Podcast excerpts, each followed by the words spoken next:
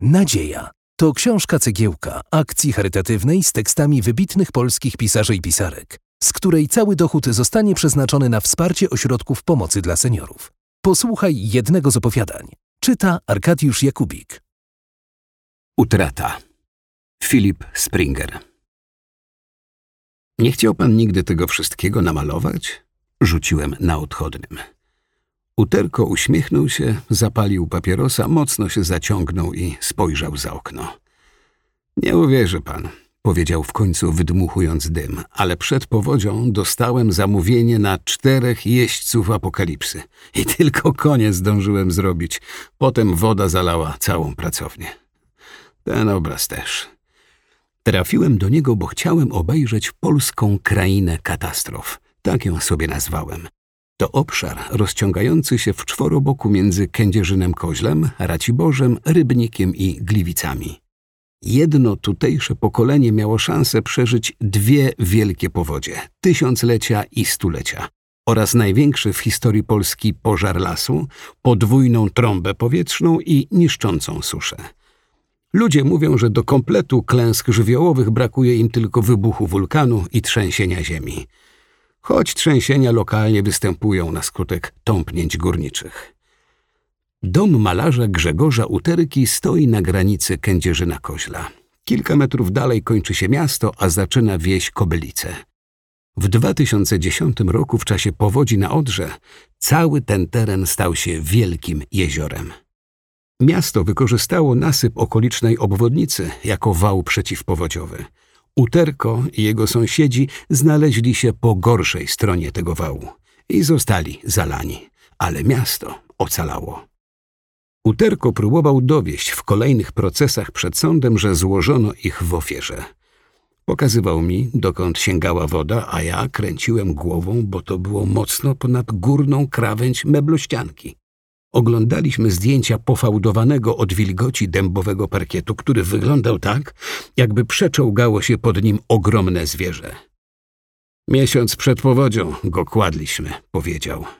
A obrazy? Wskazałem głową na rozpięte na ramach płótna ustawione pod ścianami pracowni.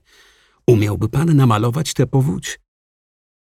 Podszedł do jednego z płócien, wziął je do ręki, postawił na sztaludze. Umyśliłem sobie, żeby namalować te zwierzaki z utraty.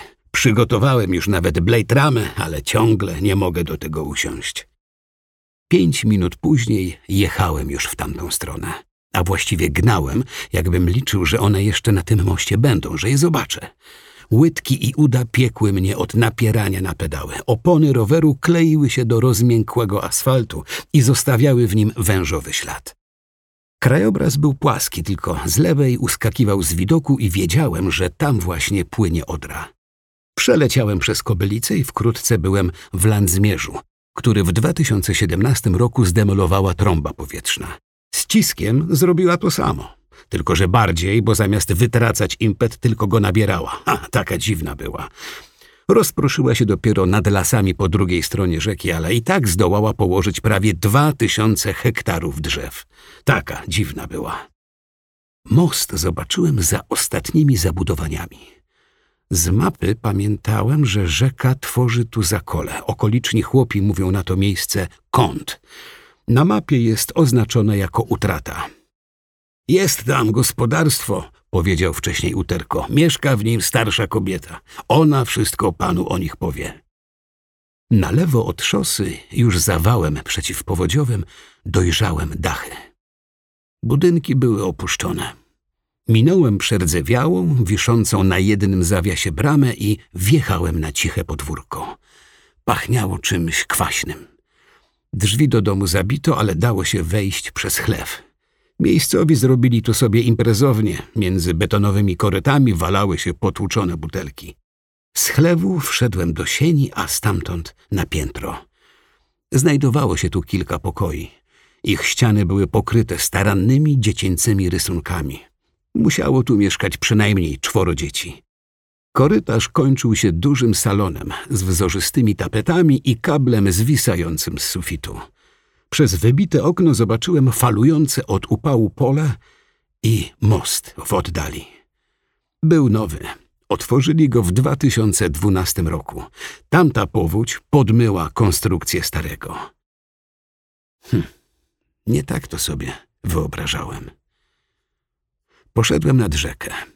Płynęła w dole, aby zbliżyć się do wody, musiałbym zejść po stopniach wyciętych w stromej skarpie. Coś tu się nie zgadzało, bo Uterko powiedział, że gospodarstwo staruszki też było zalane. Ale to by musiało oznaczyć, że poziom rzeki podniósł się o dziesięć metrów. I wtedy ją zobaczyłem. Stała na przeciwległym, niskim brzegu, z workiem pokrzyw przerzuconym przez ramię. Drugą rękę wsparła na kiju. Patrzyła na mnie bez strachu ani wrogości, w milczeniu. Za nią widziałem ceglany dom z przyklejonym do jednej ze ścian chlewikiem. Wtedy zrozumiałem, że byłem na niewłaściwym brzegu. Kobieta jakby czytała w moich myślach, skinęła głową i ruszyła w stronę domu, wspierając się na kijku.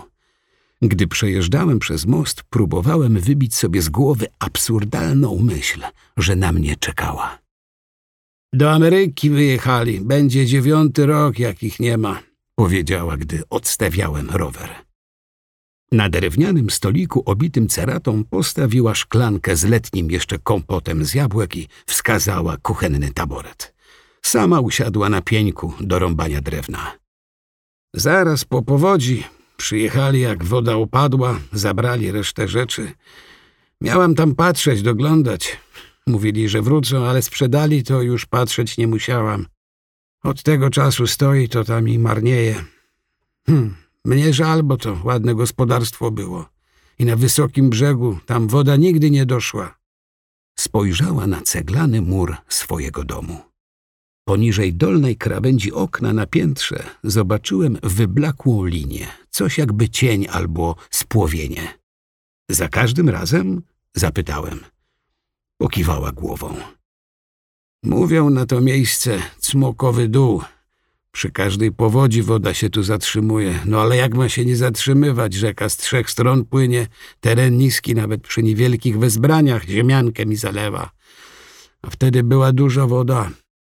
Zamilkła i już myślałem, że nic więcej nie powie. Dopiłem kompot. Doleję, raczej stwierdziła niż zaproponowała, ale siedziała nieruchomo z rękami na podołku. O zwierzętach na moście słyszałem. Powiedziałem. Uśmiechnęła się, pokręciła głową jakby z niedowierzaniem, że ktoś mógł taką bajkę wymyśleć. Sama prawda, odezwała się w końcu. Za drugim razem woda była może niższa, ale za to pojawiła się szybciej i stała dłużej. Cichoniową obudzili strażacy. Mówili, że idzie fala, że musi się ewakuować, ale nie chciała. Żeby wcześniej jakoś się uprzedzili, że jest źle, to może. Coś by ze zwierzętami porobiła. Kury mogłaby dać kuzynce wcisku na przechowanie. Świnie by kazała ubić i oprawić, żeby się mięso nie zmarnowało. A tak, w środku nocy, w samej koszuli, Strażacy kręcili głowami w kaskach, tłumaczyli, że nie wiadomo jak będzie, że może podachy. W końcu doradzili, żeby co cenniejsze rzeczy zaniosła na strych i tam się schowała. Gdy zaczęło szarzeć na nowy dzień, zabrała się do roboty. Wyniosła na górę zapasy jedzenia, butlę gazową z palnikiem, radio, dodatkowe baterie, lekarstwa i krzyżówki. Potem poszła do kurnika. Wybrała tłustą kurę, obcięła jej siekierą łeb, oblała wrzątkiem i sprawnie zdarła pierze. Ugotowała rosołu, powekowała w słoikach i też zaniosła na strych. Ciągle nie wiedziała, co zrobić ze świniakiem. Wieczorem wniosła na górę materac i położyła przy okienku, z którego, tak jak z jej okna w sypialni, widać szosę, rzekę i most. Była przygotowana lepiej niż w dziewięćdziesiątym siódmym. Wtedy w pośpiechu przenosili się na strych z Tadeuszem, gdy rzeka już zalała parter i zaczęła wdzierać się na piętro. Nie zdążyli zabrać wszystkiego, co potrzebne, ale o tamtej wodzie mówiło się, że była tysiącletnia, a więc za życia cichoniowej taka już nie miała się powtórzyć. Gdy się obudziła następnego dnia, woda podchodziła już pod dom. Cichoniowa pobiegła na dół. Breja na podwórku sięgała kostek, mętna i zimna. Na powierzchni pływało siano naniesione z łąk. Stała przez chwilę wpatrując się w swoje burę odbicie. Potem poszła do chlewika i odsunęła skobel w zagrodzie świniaka. Bramka odskoczyła, zwierzę ani drgnęło. Poczujesz wodę, to wyjdziesz, powiedziała do świni. Do południa nie działo się nic. Woda stała na podwórku. Cichoniowa zjadła rosół i posiedziała nad krzyżówką. W nocy obudził ją hałas. Próbowała zapalić światło, ale nie było prądu. Chciała zejść z latarką w ręku, jednak woda zatrzymała ją w połowie schodów. Z kuchni przez sień w stronę dużego pokoju płynęła flotylla garnków. Cichoniowa wróciła na górę. Tej nocy nie mogła już jednak zasnąć. Leżała w łóżku ze ściszonym radiem przy uchu. Wiedziała, że powinna oszczędzać baterię, ale nie umiała się powstrzymać. Co pół godziny nadawano serwis informacyjny z aktualnym poziomem wody w okolicy.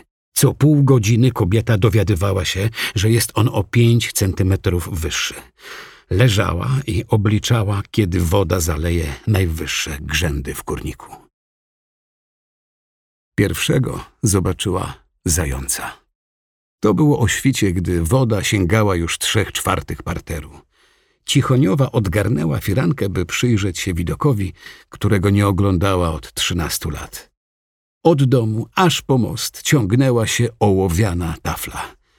Trudno było uwierzyć, że to ciągle ta sama rzeka o wąskim korycie, którym bystro płynęła woda. Teraz ten wodny pejsaż był niewzruszony. Być może właśnie dlatego dostrzegła ruch na moście. Szarość nieba zlewała się jednak z szarością toni. Z początku więc wydawało się cichoniowej, że to pies albo kot. Zwierzę w pewnym momencie stanęło jednak słupka i nie miała już żadnej wątpliwości. Na moście siedział samotny zając. Przyglądała mu się przez dobre dwa kwadranse. Wałęsał się po skrawku suchego lądu od barierki do barierki, skubiąc coś to tu, to tam. Cichoniowa zrobiła sobie śniadanie z konserw, a potem usiadła przy odsłoniętym oknie z krzyżówką w ręku. Co kilka haseł odrywała jednak wzrok od krzyżówki i spoglądała w stronę mostu. Wyspy, na której siedział zając, z każdą godziną ubywało. Wieczorem przeleciał nad domem śmigłowiec. Maszyna zatoczyła z hukiem koło i zawisła na chwilę nad mostem. Cichoniowa stała w oknie. Pomyślała, że mogłaby dać jakiś sygnał latarką. Nie wiedziała jednak, co taki sygnał miałby znaczyć. Zastanawiała się też, czy podmuch wirników zmiecie jej zająca do wody. Obudziła się jeszcze przed świtem. Gdy opuściła nogi z łóżka, zamiast kapci, pod stopami poczuła wilgoć. Przyjęła to ze spokojem. Poszła do łazienki, ale mijając schody, odwróciła głowę ze wstrętem. Wiedziała, że zamiast stopni prowadzących na dół zobaczy nieruchome lustro mętnej wody. Mieszkając tutaj w utracie widziała wiele strasznych obrazów. Napuchnięte cielęta, przepływające pod jej oknami ze sztywnymi nogami wyciągniętymi w niebo, lalki kołyszące się na wodzie jak ciałka potopionych niemowląt. Widziała też swoje ślubne meble, które od wilgoci rozpadły się na stertę klepek. Tadeusz wygrzebywał je z mułu zalegającego w dużym pokoju i próbował nimi palić w piecu, ale nawet do tego się nie nadawały. Jednak żaden z tych widoków nie mógł się równać z czarną wodą stojącą nieruchomo w miejscu, w którym powinny być schody, prowadzące na parter jej domu. Przeliczyła zapasy i wyszło jej, że wody i jedzenia ma na dwa dni. Podzieliła je na porcje, bo z nudów lubiła sobie podjeść. W kącie przy schodach na strychu postawiła wiadro na nieczystości. W końcu usiadła w bujanym fotelu i popatrzyła w stronę mostu. Z początku myślała, że to przywidzenie. Wpatrywała się w most z niedowierzaniem. Na jego skraju tam, gdzie podchodziła już woda, siedział lis. Kawałek dalej pod barierką, niezrażony nowym kolegą, wałęsał się jej stary znajomy, zając.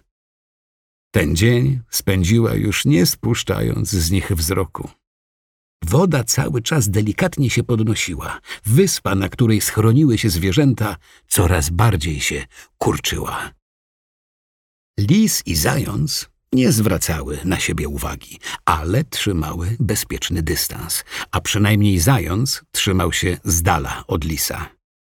Cichoniowa zauważyła też, że obaj są niemal całkowicie pochłonięci łapaniem tego, co przynosił nurt wody i co zatrzymywało się na barierkach mostu. Pluła sobie w brodę, że nie wzięła z dołu lornetki Tadeusza.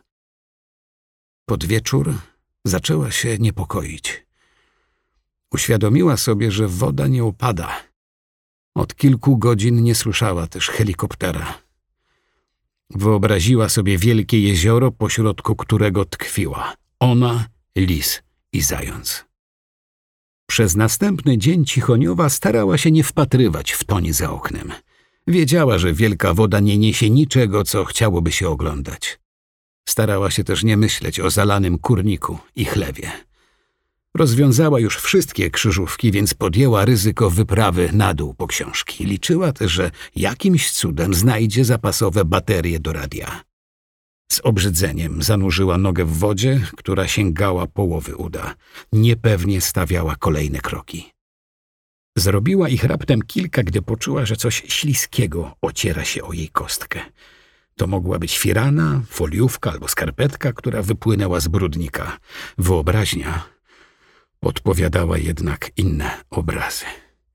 Cichoniowa zawahała się przy następnym kroku i to wystarczyło, by straciła równowagę. Wpadła do wody i po kilku chwilach szamotania się z własnym strachem stanęła na szeroko rozstawionych nogach, łapiąc oddech otwartymi ustami. Zrezygnowała z książek i baterii. Wróciła przemoczona na strych. Zagotowała herbatę na maszynce i owinięta w koc zjadła resztę czekolady. Wieczorem radio wydało z siebie ostatnie tchnienie. Przed zaśnięciem po raz pierwszy od bardzo dawna przeżegnała się i nieporadnie porozmawiała z Bogiem. Gdy się obudziła, było już jasno. Wiedziała, że śniadanie będzie jej ostatnim posiłkiem. Zwlekała więc z jego zjedzeniem. Przez chwilę leżała na wznak z szeroko otwartymi oczami, potem wstała i wyjrzała przez okno. Niebo było obleczone ciężkimi chmurami. Padał drobny, siekący deszcz, a powierzchnia wody wyglądała na matową, wręcz chropowatą. Wtedy zobaczyła, że na moście stoi świnia. Jej świnia. Kilka metrów na lewo od niej skulony w kłębek przycupnął zając. Na prawo, pod samą barierką, siedział lis. Nie miała już nic do jedzenia. Wywiesiła z okien białe prześcieradła, licząc na to, że ktoś je dostrzeże z łodzi lub helikoptera. Sprawdziła też baterię w latarce i obiecała sobie, że gdy następnym razem zobaczy ratowników, już nie zawaha się jej użyć. Martwiła się jedynie brakiem wody do picia. Baniak, który przytargała na górę, był prawie pusty. Mogła umrzeć z pragnienia w domu otoczonym przez wezbraną rzekę. Jedyne, co jej zostało, to obserwowanie mostu. Świnia, lis i zając zabijały czas, wałęsając się od barierki do barierki i polując na jabłka, które niosła woda. Chwilami świnia polegiwała na środku drogi. Zając z lisem trzymali się na dystans. Zwierzęta uwięzione na wyspie mostu po prostu trwały. Postanowiła je naśladować. Wpatrywała się w tę nierzeczywistą scenę przez cały dzień. Potem, gdy zrobiło się ciemno i nie mogła już obserwować zwierząt, przebrała się w koszulę nocną i leżała na materacu z otwartymi oczami, w ciemności, sama pośród mętnej wody. Uświadomiła sobie, że nie czuje już strachu. W nocy woda zaczęła opadać, bo pod Kędzierzynem w końcu wysadzono wał. Rzeka rozlała się na pola, a do odciętych domostw ruszyli strażacy. Do utraty dojechali szosą od strony Bierawy. Była jeszcze zalana, ale wozem bojowym dało się już przejechać. Z oddali zobaczyli białe prześcieradła cichoniowej. Nie zareagowała, gdy weszli do domu. Siedziała w bujanym fotelu przy otwartym oknie, patrzyła w stronę mostu i mówiła. O synu, który wyjechał do Irlandii dzwoni już tylko na święta. O córce, która mieszka w Opolu, ale odzywa się jeszcze rzadziej. O mężu, że był pracowity, ale krnąbrny i że gdyby nie ten jego upór, to może by się dorobili czegoś więcej niż ten domek w utracie. Strażacy myśleli, że tych kilka dni w osamotnieniu pomieszało staruszce w głowie. Naradzali się szeptem, czy da się w okolice utraty przysłać karetkę. Nagle Cichoniowa wstała i powiedziała już do nich. Już wszystko opowiedziałam, możemy jechać. Stali przez chwilę w milczeniu, aż w końcu jeden zapytał. A komu pani szanowna to opowiadała? No im przecież. Wysłupłała z pomiędzy fałd koca pomarszczony palec i wskazała na most. Tyle, że most był już pusty. I tylko Grzegorzowi Uterce pani to opowiedziała? Zapytałem, gdy skończyła mówić. Nie, odpowiedziała trzeźwo. Opowiedziałam wszystkim, ale tylko Uterko uwierzył. Zasiedziałem się, musiałem ruszać dalej. Wieczorem miałem umówione spotkanie ze strażakami, którzy gasili wielki pożar w kuźni raciborskiej. Obiadu pan nie zje? Zapytała, ale tak, że nie miałem wątpliwości co do tego, że na pewno nie chce, abym został. Gdy szedłem w stronę roweru, zatrzymałem się jeszcze. Wie pani, co się stało z tymi zwierzakami, gdy woda już opadła? Lis i zając poszły w swoje strony, odparła. A świnia? Świnia wróciła do domu. Umarła ze starości rok temu. Zakopałam ją za chlewikiem. O, tam, wskazała palcem. Pod jabłonką. Czytał Arkadiusz Jakubik.